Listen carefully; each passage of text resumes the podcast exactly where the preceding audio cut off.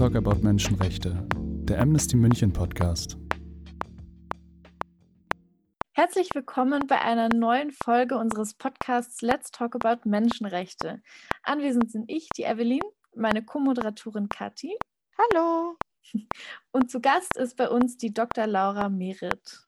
Hallo. Auch heute dreht sich alles wieder rund um das Thema Frauenrechte in der Pornoindustrie. Dann fangen wir eigentlich gleich schon an. Laura, wer bist du? Was machst du? Kannst du dich kurz vorstellen? Ja, ich bin Laura Merritt. Ich bin Sexpertin, Sexologin, Kommunikationswissenschaftlerin, feministische äh, Sexaktivistin und ich stehe vor allen Dingen für den sexpositiven Feminismus, also der einen positiven Zugang zum Körper, zur Sexualität in der Gesellschaft etablieren will. Und dazu gehört natürlich auch die Kommunikationskultur. Und ihr habt mich eingeladen, weil ich auch Mitbegründerin des For Yes Awards bin. Das ist der feministische Pornofilmpreis, äh, den wir jetzt seit elf Jahren, also 2009, gegründet haben. Und der natürlich eine große Wirkung auch schon zeigt. Ja, mega cool. Also da werden wir später auch auf jeden Fall nochmal genauer drauf eingehen, was genau dieser Award ist und warum der so wichtig ist. Mhm. Ähm, was ist denn eine Sexologin? Habe ich jetzt tatsächlich noch nie gehört. Ich glaube, das geht vielen Hörerinnen auch so. Was macht man da genau? Wie wird man das? naja, das ist äh, sicherlich die Beschäftigung mit Sexualität. Äh, für mich ist Sexualität äh, ein ganz zentrales Element in dieser Gesellschaft und ähm, eine Sexologin macht wohl auch aus, dass du das von allen Perspektiven betrachtest. Das heißt, dass es also zum einen eine wissenschaftliche Auseinandersetzung ist mit Sexualität, dass du das aber nicht in einer Fachrichtung machst, das wäre jetzt das Feministische daran, sondern dass du interdisziplinär arbeitest. Das heißt, dass du natürlich auch die politische Dimension siehst, die gesundheitliche Dimension, die kulturelle, die psychologische ähm, und so weiter, historische natürlich auch.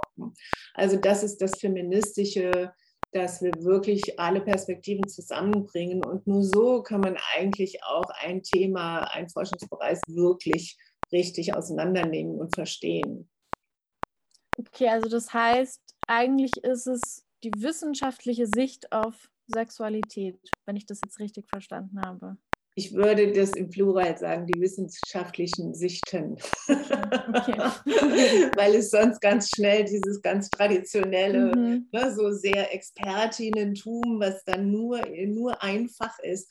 Und das sagt unser lieber Feminismus, ist zu wenig, unsere Feminismen oder die feministische Wissenschaften. Was mich jetzt auch gewundert hat, beziehungsweise nicht gewundert, aber was mich interessieren würde, äh, du hast ja einen sehr akademischen Hintergrund. Ähm, und es besteht so ein bisschen das Vorurteil, dass man eigentlich nur in die Sex- bzw. Pornoindustrie einsteigt, wenn man ähm, eine schlechtere Bildung hat, sage ich mal. Ähm, du hast aber einen sehr akademischen Hintergrund. Wie, wie passt das denn zusammen? Naja, das hat natürlich viel mit Vorurteilen zu tun, die über die Jahrhunderte auch ja, immer weiter geliefert wurden. Aber auch da, auch in, in, innerhalb der letzten Jahrhunderte, gab es ja immer auch gebildete Huren. Ja? Und es gab immer alle, äh, alle möglichen Hintergründe. Und Sexarbeit ist ja, ist ja etwas, ähm, was du aus ganz unterschiedlichen Gründen auch machen kannst. Äh, und auch das gibt überhaupt keinen Aufschluss auf, den, auf die Bildung, die die Personen haben. Ja. Und was schön ist, was jetzt durch die hohen Bewegungen, also doch innerhalb der letzten 50 Jahre äh, deutlich rausgekommen ist, und das ist ja auch die Öffentlichkeitsarbeit, die wir tun, dass natürlich die ersten Sexarbeiterinnen, die ersten Huren, wir haben, benutzen das Wort ja auch politisch, das waren meistens Bürgerliche, das waren meistens welche, die einen akademischen Titel hatten, weil die sich getraut haben, sich zu outen. Ja, das wäre ganz oft für andere gar nicht möglich gewesen. Und deswegen ähm, sind die jetzt auch so ein bisschen im Fokus. Aber es gibt natürlich alle anderen und wir versuchen natürlich äh, diese politische Arbeit zu tun, dass es unter, also unglaublich viele Gründe gibt, in die Sexarbeit einzusteigen, dass alle möglichen Personen das machen können, unterschiedlichen Hintergrundes, äh, unterschiedlicher Motivation und so weiter. Ja. Es, ist, es ist, hat ja mehr was mit den Tabus zu tun. äh, die immer noch über Sexarbeit oder überhaupt über Sexualität herrschen. Wie hat dein Umfeld darauf reagiert, als du gesagt hast, du möchtest dich mit diesem Thema beschäftigen? War das für dich schwierig oder war das für dich eigentlich ganz einfach und hat dein Umfeld dich da unterstützt? Na, ich lebe in Berlin, von daher, und zwar, und zwar schon ziemlich lange, von daher war das hier überhaupt kein, äh, kein Problem. Und es ist noch, äh, noch öffentlicher und noch offener geworden. Also ich freue mich sehr, dass junge Leute da äh, sehr mutig auch rangehen und ganz klar sagen, na klar mache ich Sexarbeit, ich mache aber auch noch was anderes. Ne? Also es gehört einfach äh, zu einem Job, Job von vielen und auch das hat sich geändert in der Anforderung an ein Leben, dass eben äh, Menschen nicht mehr ein Leben lang einen Job machen. Ja, also von daher kann man eben auch viele, viele äh, äh, ja, verschiedene Tätigkeiten machen und äh, Sexarbeit ist einer, der sich doch zunehmend etabliert hat. Ja. Hm. Und wie lange machst du das jetzt schon und hat sich, seit du damit angefangen hast, hat sich da was geändert äh, in der Gesellschaft, aber auch in der Industrie selber? Ja, natürlich. Ich meine, bin ja jetzt schon doch einige Jahrzehnte dabei. Ähm, allein das Wort hat sich geändert. Also wir reden jetzt wirklich von Sexarbeitenden und früher waren es ganz klar immer die Prostituierten. Ja, also dieses Wort sagt ja schon einiges, äh, wo wir auch immer klar gesagt haben, Prostituierte hört sich irgendwie wie Passivkonstruktion. Das irgendwie morgens früh kann man das Wort gar nicht aussprechen. Das ist irgendwie ganz furchtbar. Ähm, und natürlich Lateinisch und natürlich ne, eher diese, diese Frauen da drüben, die sind das, die das machen. Ja, also die Distanz ist ja in diesen lateinischen Wörtern auch gleich mit eingebunden. Also äh, da hat sich wahnsinnig viel getan. Äh, und jetzt gibt es halt überall auch Gruppen. Äh, es, es gibt doch eine relativ gute Berichterstattung auch. Es ist nicht mehr so einseitig, dass äh, Huren immer nur als die Opfer dargestellt werden, sondern es gibt viele, wir hatten das gerade, viele öffentliche Figuren, äh, öffentliche Personen, die äh, in der Zeitung Artikel schreiben, die Videobeiträge machen, die Filme machen. Also da, da ist unglaublich viel passiert. Was immer noch, äh, noch offen steht, ist die Rechtslage. Ja, also da muss wirklich was getan werden. Äh, da, da, waren wir schon mal besser. Es ist leider jetzt rückschrittlich. Und dennoch würde ich sagen, auch das äh, von vorhin auch nochmal die Einteilung in Hure und Heilige, also dieses in gute Mädchen und böse Mädchen. Also was dürfen wir, wofür werden wir beschämt, wofür ähm, beschämen wir uns selber, weil wir das immer noch so gelernt haben. Da, das hat auch viel mit der Sexualität zu tun und wie frei können wir Sexualität leben. Da ist auch noch viel, viel, viel zu tun du hast ja schon von ähm, sexpositivem Feminismus gesprochen. Wie siehst du denn persönlich die Verbindung zwischen Feminismus und Pornografie oder Sexarbeit im Allgemeinen? Also das sind zentrale Themen des Feminismus, Pornografie und Prostitution, ne, die zwei Ps. Noch zentraler ist eigentlich die Frage nach der Sexualität. Also wie gehen wir mit Sexualität um? Ähm, was wollen wir für eine Sexualität und was wollen wir eigentlich für eine, äh, für eine Gesellschaft, denn an der Sexualität und vor allen Dingen an der Kontrolle der Sexualität und noch konkreter an der Kontrolle der weiblichen, der ähm, reproduktiven Sexualität. Da ist ja das Patriarchat dran gebunden, der Kapitalismus, also die ganze Macht, diese Hierarchien, die bauen ja auf der Kontrolle von Sexualität auf und auf dieser Heteronormativität. Ne? Und ähm, insofern sind es zentrale Themen, die, die der Feminismus schon immer behandelt hat, die der schon immer aufgegriffen hat und gesagt hat, so, da müssen wir ran. Ja? Also zum einen ähm, kämpfen gegen eine Objektivierung, gegen eine Ausbeutung, gegen diese Arbeitsaufteilung, die auf Geschlechterbasis ist, äh, gegen diese Dualität überhaupt in Mann und Frau, weil das, das eigentlich das Leid ist, diese Grundkategorien, die eigentlich äh, überhaupt nicht nötig sind für ein freies Leben. Also gegen diese Sachen und gleichzeitig aber auch, wie kann es denn anders aussehen? Also wie wollen wir es denn haben? Ja? Also wie soll denn unsere Sexualität auch aussehen? Und was ist denn eine freie Sexualität? Ja? Also das sind, sind wirklich die zentralen Fragen, ähm, äh, die sich in den 60ern, 70ern schon gestellt wurden, also jetzt in der neuen Frauenbewegung ähm, und natürlich schon die Jahrhunderte davor Da haben Frauen sich auch schon viele, viele Gedanken drüber gemacht und viel dafür und auch dagegen gekämpft, je nachdem. Ähm, äh, Sexarbeit, äh, ich würde da gerne nochmal zur Definition kommen, ist ja äh, die Arbeit mit Sexualität ist ja nicht nur das, was man sich klassischerweise als äh, Sexakt zwischen zwei Personen statt äh, äh, vorstellt, sondern alles, was mit Sexualität zu tun hat, also auch die Weitergabe von Bildung, ähm, äh, die äh, bildliche Darstellung, ja, also ähm, äh, Lehren natürlich, ähm, Filme, das gehört ja alles zur Sexualität und ist letztendlich auch Sexarbeit. Ich finde diese Unterteilung in Pornografie und Sexarbeit tatsächlich ein bisschen verwirrend, weil äh, alles, wer in der Sex, wer in der äh, Pornoindustrie arbeitet, ist natürlich Sexarbeiterin. Ja, das ist eine willkürliche Unterteilung, die ähm, die auch ja, was macht die denn eigentlich? Wo man sich dann fragt, so, äh, ist das eine jetzt schlechter oder besser oder wozu brauchen wir wieder diese Kategorien? Und ähm, die Gesetze sind manchmal auch so äh, komisch, dass die dann sagen, ähm, als äh, wenn du in der Pornoindustrie arbeitest, bist du keine Sexarbeit. Das ist keine Sexarbeit. Also was ist das? Warum wird da so unterschieden? Also es ist offenbar so eine dolle Angst vor diesem Stigma Sexarbeit, was heißt den Körper verkaufen. Und das ist natürlich eine Definition, die komplett falsch ist, weil wir verkaufen ja keine Körper, sondern wir, wir, wir bieten Dienstleistungen an. Und genauso ist es eigentlich in der, in der Pornoindustrie. Ja. Aber die Frage war ja, was ist, was ist die Verbindung zwischen Feminismus und, ähm, ich sag mal, Sexualität? Ja. da ist eine ganz dicke.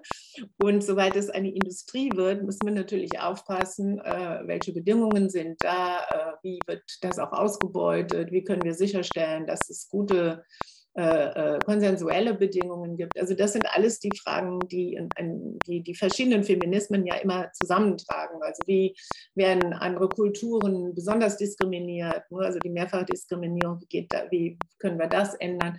Aber gleichzeitig auch, wie wollen wir denn eine positive Darstellung von Sexualität haben. Deswegen haben wir feministische Pornografie. Wie wollen wir denn Sexarbeit haben? Deswegen gibt es natürlich auch feministische Sexarbeit ist, ist, jetzt noch nicht so als Schlagwort, aber natürlich ist ähm, die, die ganze Hurenbewegung ist aus der Frauenbewegung entstanden. Ja? Und es gab immer ganz viele Feministinnen, die ganz klar gesagt haben, wir müssen da positiv arbeiten und nicht nur dagegen. Ja? Und wenn man genau hinguckt, kann man auch sehen, dass dieses dagegen, also das, was, was bei der Pornografie oft äh, bei der, äh, äh ja, bei der Pornobewegung äh, ja sich zuspitzt. Wir sind gegen die Ausbeutung, gegen die schlechten Verhältnisse. Aber die gleichen Leute, die gleichen Frauen, die gleichen Menschen sind auch für eine positive Darstellung. Also das heißt auch, wir müssen immer fragen, okay, das ist das dagegen, aber wofür seid ihr denn? Das schließt sich nicht aus, sondern das bedingt sich ganz oft. Also Porno und Porn gehören durchaus zusammen.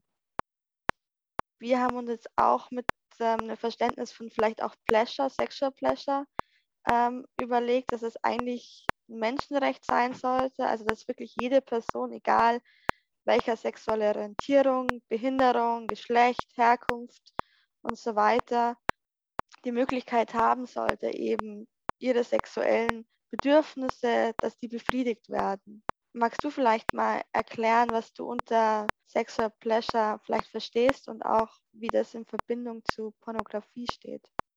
Ich würde mal sagen, äh, es gibt im sexpositiven Feminismus so drei Leitlinien. Und eine Leitlinie ist tatsächlich, dass alle Menschen äh, einen freien Zugang zu Informationen zu, über Sexualität haben sollten und natürlich auch an die Entfaltung ihrer Sexualität möglich sein sollte. Ja, das ist das eine.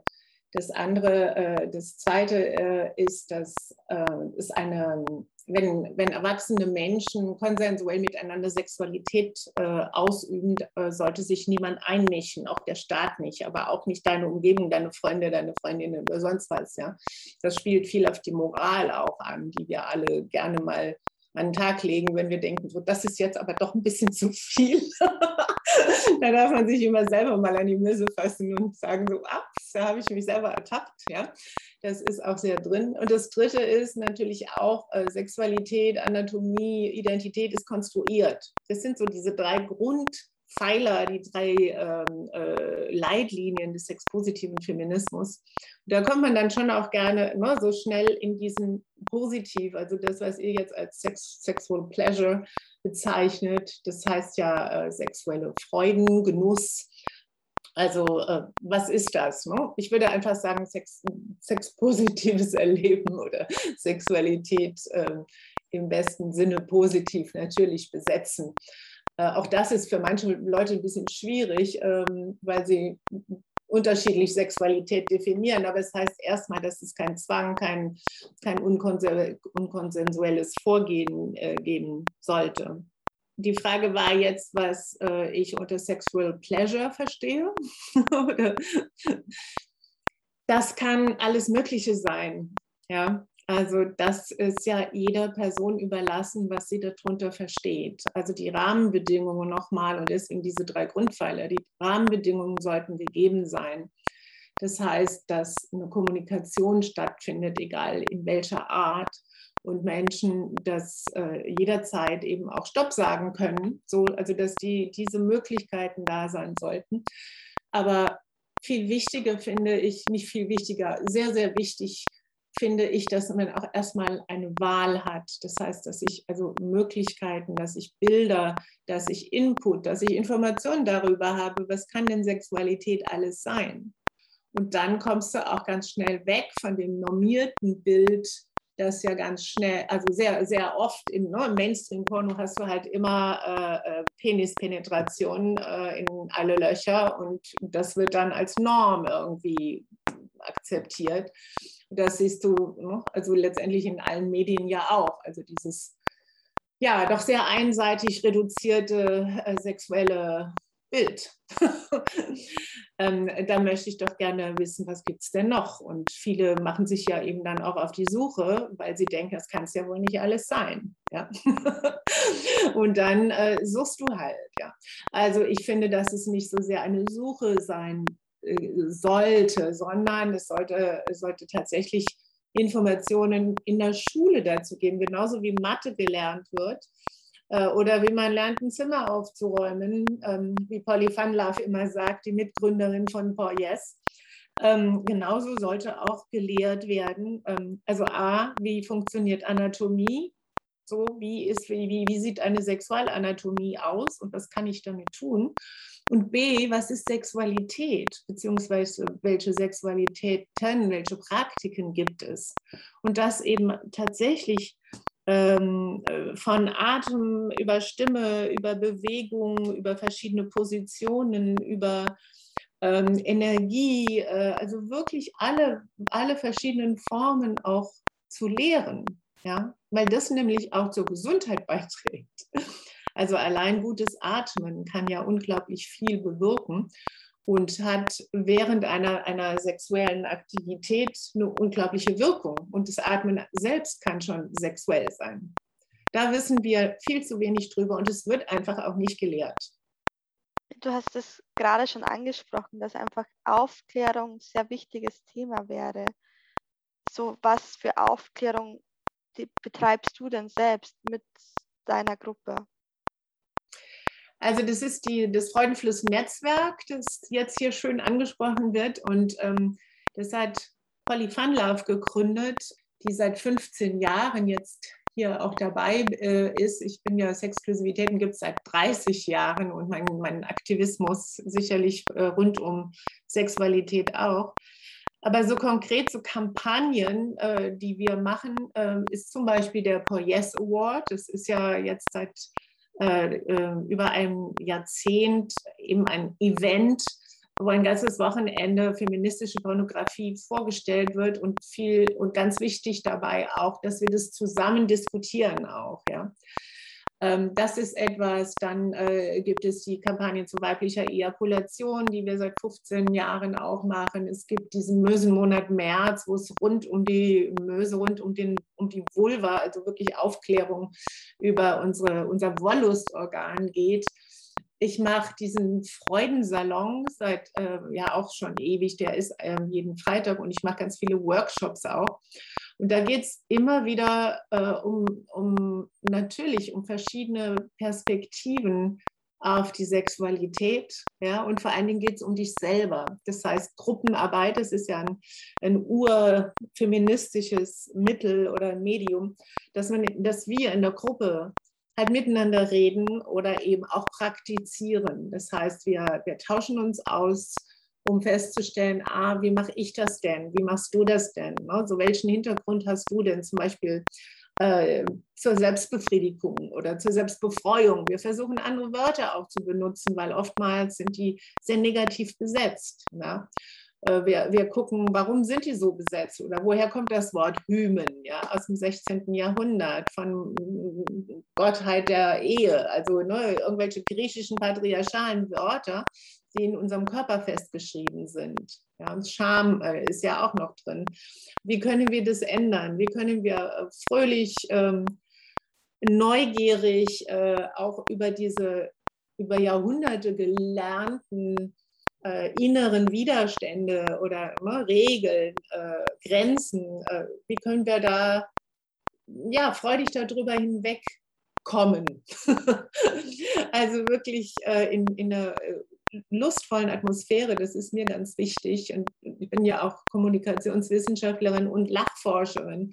Und ich setze das Lachen ganz, ganz bewusst auch ein, um wirklich äh, locker zu werden. Ja, das ist ein ganz tolles Medium. Äh, das ist was ganz äh, Wunderbares, was wir äh, von unserem Körper geschenkt kriegen, dass wir einfach auch lachen und uns schütteln können und, ähm, und alles entspannt sich. Das, das ist was Tolles, ja. Und also wirklich ganz bewusst die Sachen, diese Fähigkeiten, die wir haben, auch zu, benutzen, ja, und äh, sie rauszulassen und wieder freizulegen und, ähm, und wirklich mit Freude zu sagen, oh, das ist toll, das probiere ich mal. Oder genauso zu sagen, oh, ich habe da aber Angst und irgendwie verbinde ich da nichts Schönes mit. Und dann fragen wir halt nachher, was verbindest du denn damit?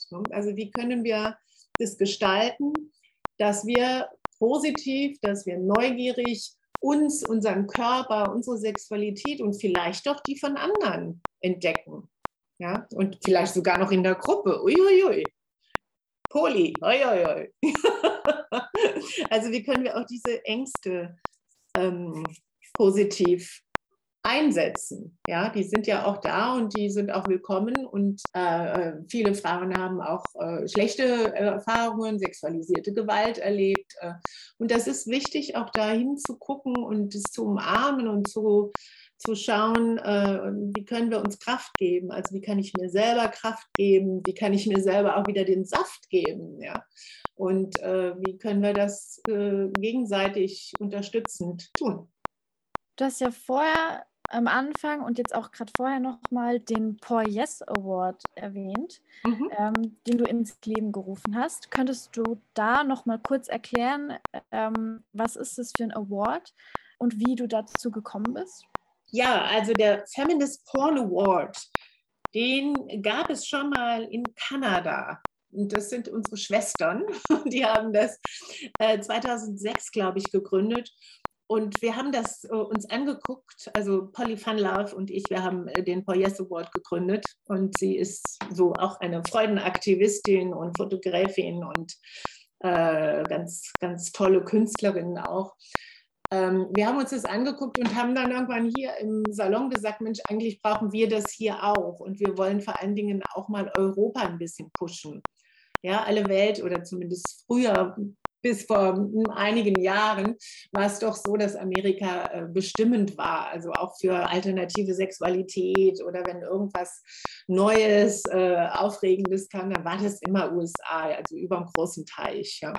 Mittlerweile ist das ein bisschen anders, aber nichtsdestotrotz ähm, sind die tollen Leute, die auch die Pionierinnen, äh, die vor allen Dingen Frauen ähm, äh, oder eben auch Nicht-Männer, also alle möglichen Geschlechter, die sich da äh, verdient gemacht haben, die sind hier überhaupt nicht bekannt.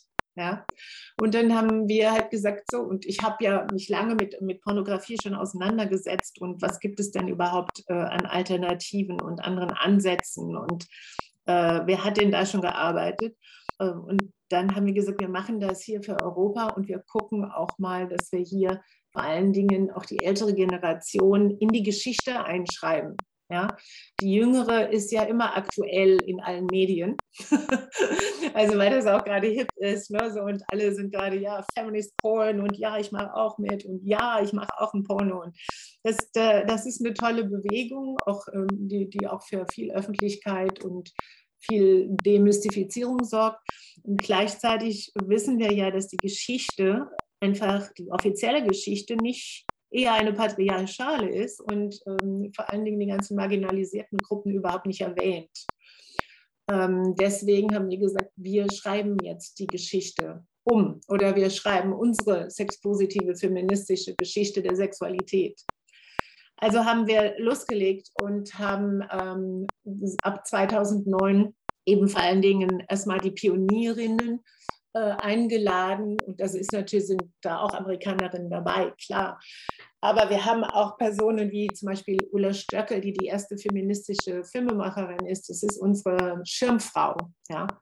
Und äh, das, die ist über 80, ne? Und äh, das ist eine Liga, das ist toll. Und wir erinnern dann eben auch gerne an die Frauen aus den 60er, 70ern. Also sie hat 68 den berühmten Film äh, Neun Leben hat die Katze gemacht wir erinnern gerne an auch die 70er Feministinnen, die halt unglaubliche Arbeit gemacht haben, indem sie ihren ganzen Körper gefilmt haben, äh, ihre ganzen Säfte, die Kamera von innen in die Gebärmutter, in, in die Möse rein.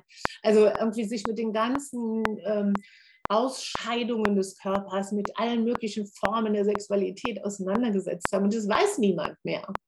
Das ist auch oft nicht unter Pornografie zu finden, weil es dann in Kunst, in äh, Dokumentation, in experimentell oder in irgendeinem anderen Genre ist. Und das ist auch was Wichtiges für feministische Sachen. Viele findet man nicht in der Kategorie, in die sie gesteckt worden sind. Also was ist Pornografie, ist dann die Frage. Und dass viele Feministinnen das ein bisschen tief schürfender, tiefgehender, tiefgründiger gemacht haben und nicht diese plakative äh, Schwanzmöse-Nummer, äh, dann sind sie eben nicht in der Pornografie. und das ist auch was, wo wir dann sagen, okay, was ist denn dann Pornografie? Und Pornografie ist eigentlich nur die Darstellung von Sexualität. Porne ist die, eine griechische Göttin äh, der, des, ja, der Leidenschaft und Graphein heißt Schreiben. Also das ist die Wurzel. Das sagt ja nicht, dass es schlecht ist ja? oder, oder Mainstream oder was auch immer. Also da auch hingucken äh, und die Wörter auseinandernehmen ist wichtig. Das machen wir auch. Ähm, jedes Mal bei jedem Poyes Award haben wir Leute eingeladen und wir haben immer ein Thema. Das heißt, letztes Mal haben wir zum Beispiel uns Stereotype angeguckt. Davor haben wir das Thema Arbeit gehabt. Inwiefern ist Pornografie Arbeit? Ja, überhaupt ist Sexualität Arbeit? Frage. Ja. Ähm, davor hatten wir Identitäten. Ähm, äh, dieses Mal werden wir auch ansprechen, inwiefern wird auch der Feminismus pornografisiert, also mainstreamig pornografisiert. Ja?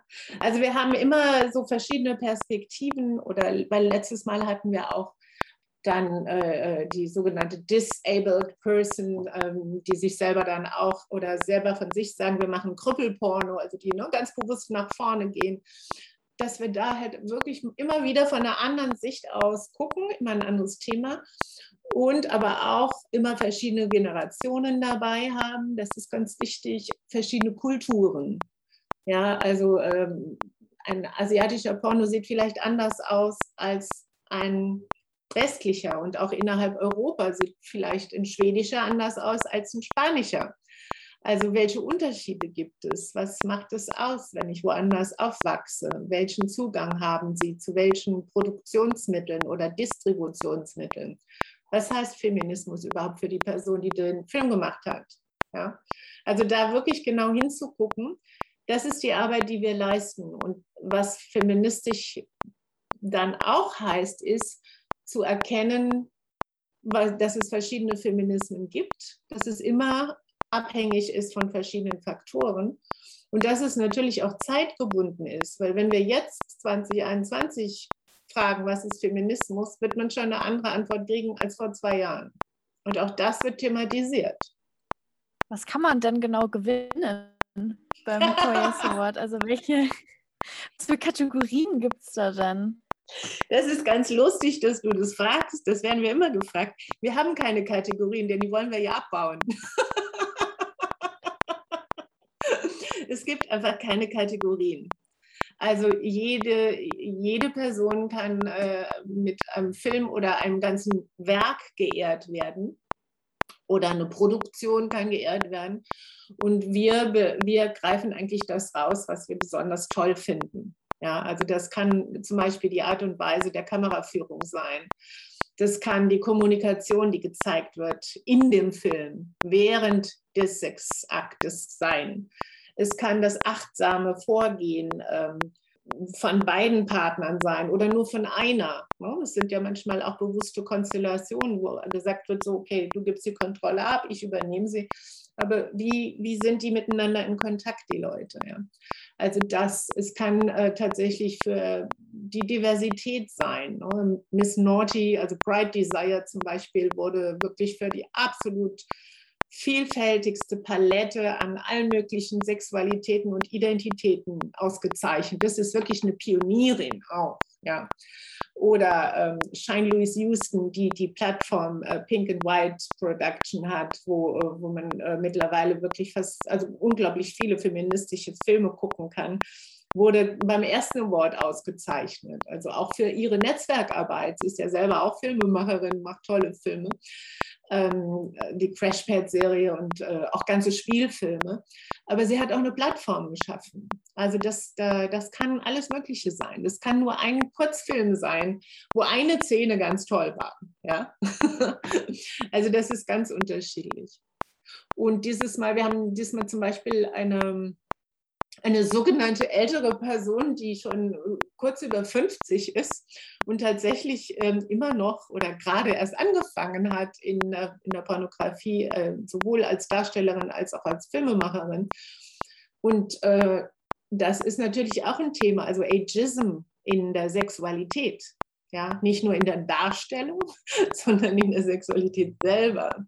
Also wie geht man damit um und wie wird also das ist jetzt auch dran, dass immer mehr mehr ältere, älter, was heißt das? Ja, über 30 oder über 40 oder 50, in welchem Bereich? Ne? So ist, hat sich ja auch schon alles verschoben, die Grenzen. Äh, wie geht man damit um? Ähm, wir haben einen, ähm, einen Gender Pioneer, ein Gender Trouble Pioneerin dabei. Ähm, die Person möchte eigentlich gar nicht festgelegt werden. Äh, das ist Della Grace Volcano. Und ähm, ist eine, eine Chronistin der, der Sexualität, am Anfang eher der lesbischen, dann aber zunehmend immer genderqueerer und ähm, äh, wie die Person sagt, eher genderterroristisch. Ähm, die ganz tolle, wirklich non-binäre äh, Fotografien und Filme gemacht hat. Ja, und jetzt eben auch schon für viele kein Name mehr ist. Ja, also das ist äh, dann schon wieder ein Pionier. Ähm, dann haben wir auch eine, ähm, äh, eine Person mit eher arabischem Hintergrund, die einen sehr, sehr witzigen äh, Sex, äh, erotischen Kurzfilm gemacht hat, also wo ganz viel von dieser Kultur mit reinkommt, über Scheherazade, über Verspieltheit, über äh, alle, alles ist möglich und warum äh, liegt eigentlich unser Kinderspielzeug nicht im Bett oder die Teddys, warum werden die Teddys weggeräumt, wenn, wenn wir Sex machen, ja, also oder ein Date haben oder so. Also da sind total ganz spannende Sachen drin und wir wollen auch ein bisschen wirklich nochmal zeigen, es gibt andere Ansätze. Ja, also jetzt wird viel, viel Pornografie gemacht, viel, äh, viel auch feministische Pornografie und gleichzeitig also künstlerische Ansätze oder sehr verspielte gibt es unserer Meinung nach noch viel zu wenig. und deswegen haben wir auch sowas dann mit dabei, ne, um zu zeigen, so, hey, es gibt noch auch wirklich ganz andere Ansätze. Ja, also dass das jetzt super aufgenommen ist und die Qualität immer besser wird und so, das ist ganz toll, weil wir ja die Handys haben. Und gleichzeitig äh, kann es tatsächlich nochmal, ja, noch kreativer sein im Kameraführung, äh, wirklich künstlerisch, ja, also was, ne, was ist künstlerisch, was ist ästhetisch auch sowieso. Also wirklich einfach nochmal ein bisschen vielfältigere äh, Ideen von Verspieltheit, Traumsequenzen, äh, Irrealität, analog, digital. Also da ist noch so viel Platz ne? im Bett oder außerhalb des Bettes. Dann ähm, würden wir eigentlich schon zum Ende kommen. Und wir haben ja vorher auch über Aufklärungsarbeit gesprochen. Und jetzt wäre eigentlich die Abschlussfrage, wie können sich denn jetzt unsere Hörerinnen äh, am besten mit dem Thema auseinandersetzen? Was wäre so, äh, was würdest du denen gerne mitgeben? da der Paul Yes Award ja dieses Jahr ist, ähm, nämlich im Oktober, am 16., 17., 18. und wir ja nicht nur diese Zeremonie haben, wo eben die Leute ausgezeichnet werden, aber auch die kann man ja einfach, man kann sich ein Ticket kaufen, ins, ins Theater kommen. Und das ist ja das Spannende daran, wir sind im Theater. Ja, wir sind in den Bildungsinstitutionen. Wir haben äh, sind an der Uni für die Leute, die dann eher ein bisschen akademischeren Zugang haben wollen oder sich das anhören wollen. Wir sind in der Urania, das ist so eine Bildung, eine ganz alte Bildungsinstitution, wo wirklich so alle hingehen, ja, und auch wirklich die sogenannten äh, Silberköpfe, wie sie genannt werden, wenn sie graue Haare haben. die eben auch da interessiert sind an Pornografie und einfach da mal zu einer Veranstaltung, ne, so in, in so einer Kulturinstitution hingehen. Und äh, im Theater genauso, da, da, da kommen einfach viele, viele Leute, die sonst nicht in so ein Szene-Kino reingehen würden. Ja, abgesehen, also das wäre jetzt mit, zum Beispiel eine tolle Gelegenheit, dass man sagt, so ja, da gehe ich dann, da kaufe ich mir jetzt ein Ticket und da gehe ich dann Sonntagnachmittag um 16 Uhr zu der Veranstaltung ähm, in der Urania oder an die Uni oder wie auch immer. Äh, das wäre eine Möglichkeit. Das andere ist natürlich, es gibt ganz viele äh, Publikationen mittlerweile dazu. Es gibt auch zum Feminist Hornbook, ist zum Beispiel eins, wo man sich sehr, sehr schön auch reinlesen kann, äh, wo ganz viele ähm, ähm, tolle Leute von Professorinnen bis Sexarbeiterinnen bis konsumierende bis die Eltern äh, von der geouteten Pornodarstellerin und, und, und. Also, dass man da wirklich von allen Seiten das sich mal angucken kann, wenn es um Pornografie geht. Ja? Und die Bewegung, dass das eben auch ähm, Arbeit ist, dass viele Menschen in der, in der Sexarbeit einfach tätig sind. Das ist ein wichtiger Punkt und da wird, glaube ich, auch zunehmend jetzt noch dazu Publikationen, irgendwie Radio, ihr macht Radio. Äh, Im Fernsehen gibt es auch auf Dreisat oder äh, ARD, WDR, die machen auch mittlerweile ganz schöne Beiträge. Also da passiert gerade auch was und das ist gut. Und sonst für die Mutigen, die können sich natürlich auch gerne einfach mal einen Workshop gönnen. und die sagen so, ja, ich will gerne mit meinem Körper auch mal was erleben. Es gibt ja fast in jeder Stadt auch irgendwie mittlerweile äh, feministische Sexshops oder ähm, ich würde auch immer empfehlen, persönlich hinzugehen, weil das über Zoom oder wie auch immer ja doch doch immer eine Distanz ist. Ich empfehle immer, immer, immer live da zu sein, weil es ein ganz anderer energetischer Austausch ist und, und man viel mehr über sich selbst noch rausfinden kann. Und das wollen wir doch, um zu wachsen und noch die vielen Möglichkeiten, die wir in uns tragen, auch wirklich mal kennenzulernen und auszutauschen. und was noch ganz wichtig ist, also Gruppen bilden. Also sucht euch Leute, mit denen ihr euch austauscht, äh, bildet Gruppen, macht eine feste Gruppe, wo ihr einmal im Monat oder wenn ihr Lust habt, zweimal, also einfach so eine feste Institution, wo ihr zusammen ein Thema besprecht und auch Pornos guckt. Also das ist ja auch das, was, was wir auch immer wieder gerne vermitteln. Redet drüber und redet vor allem darüber, was seht ihr und was seht ihr nicht. Was ist toll an dem Film? Was fällt euch positiv auf und was würdet ihr anders machen? Und dann überlegt euch, wie macht ihr das denn in eurer Sexualität? Macht ihr es da schon anders? Und wenn nein, dann ran an den Speck, an die, an die Falten. Yeah! ja, damit würde ich sagen, sind wir auch am Ende angekommen. Vielen, vielen Dank, dass du da warst, dass du uns so viele Infos und Tipps auch gegeben hast. Und ähm, damit verabschieden wir uns von euch und traut euch, tauscht euch aus und wir verlinken euch auch nochmal den Poor Yes Award und auch vielleicht noch ein paar Workshops und ähm, traut euch ran an den Speck und bis zum nächsten Mal. Ja, Viva la Vulva, ein vulvarisches, schönes, schönen Sommer noch. Tschüss.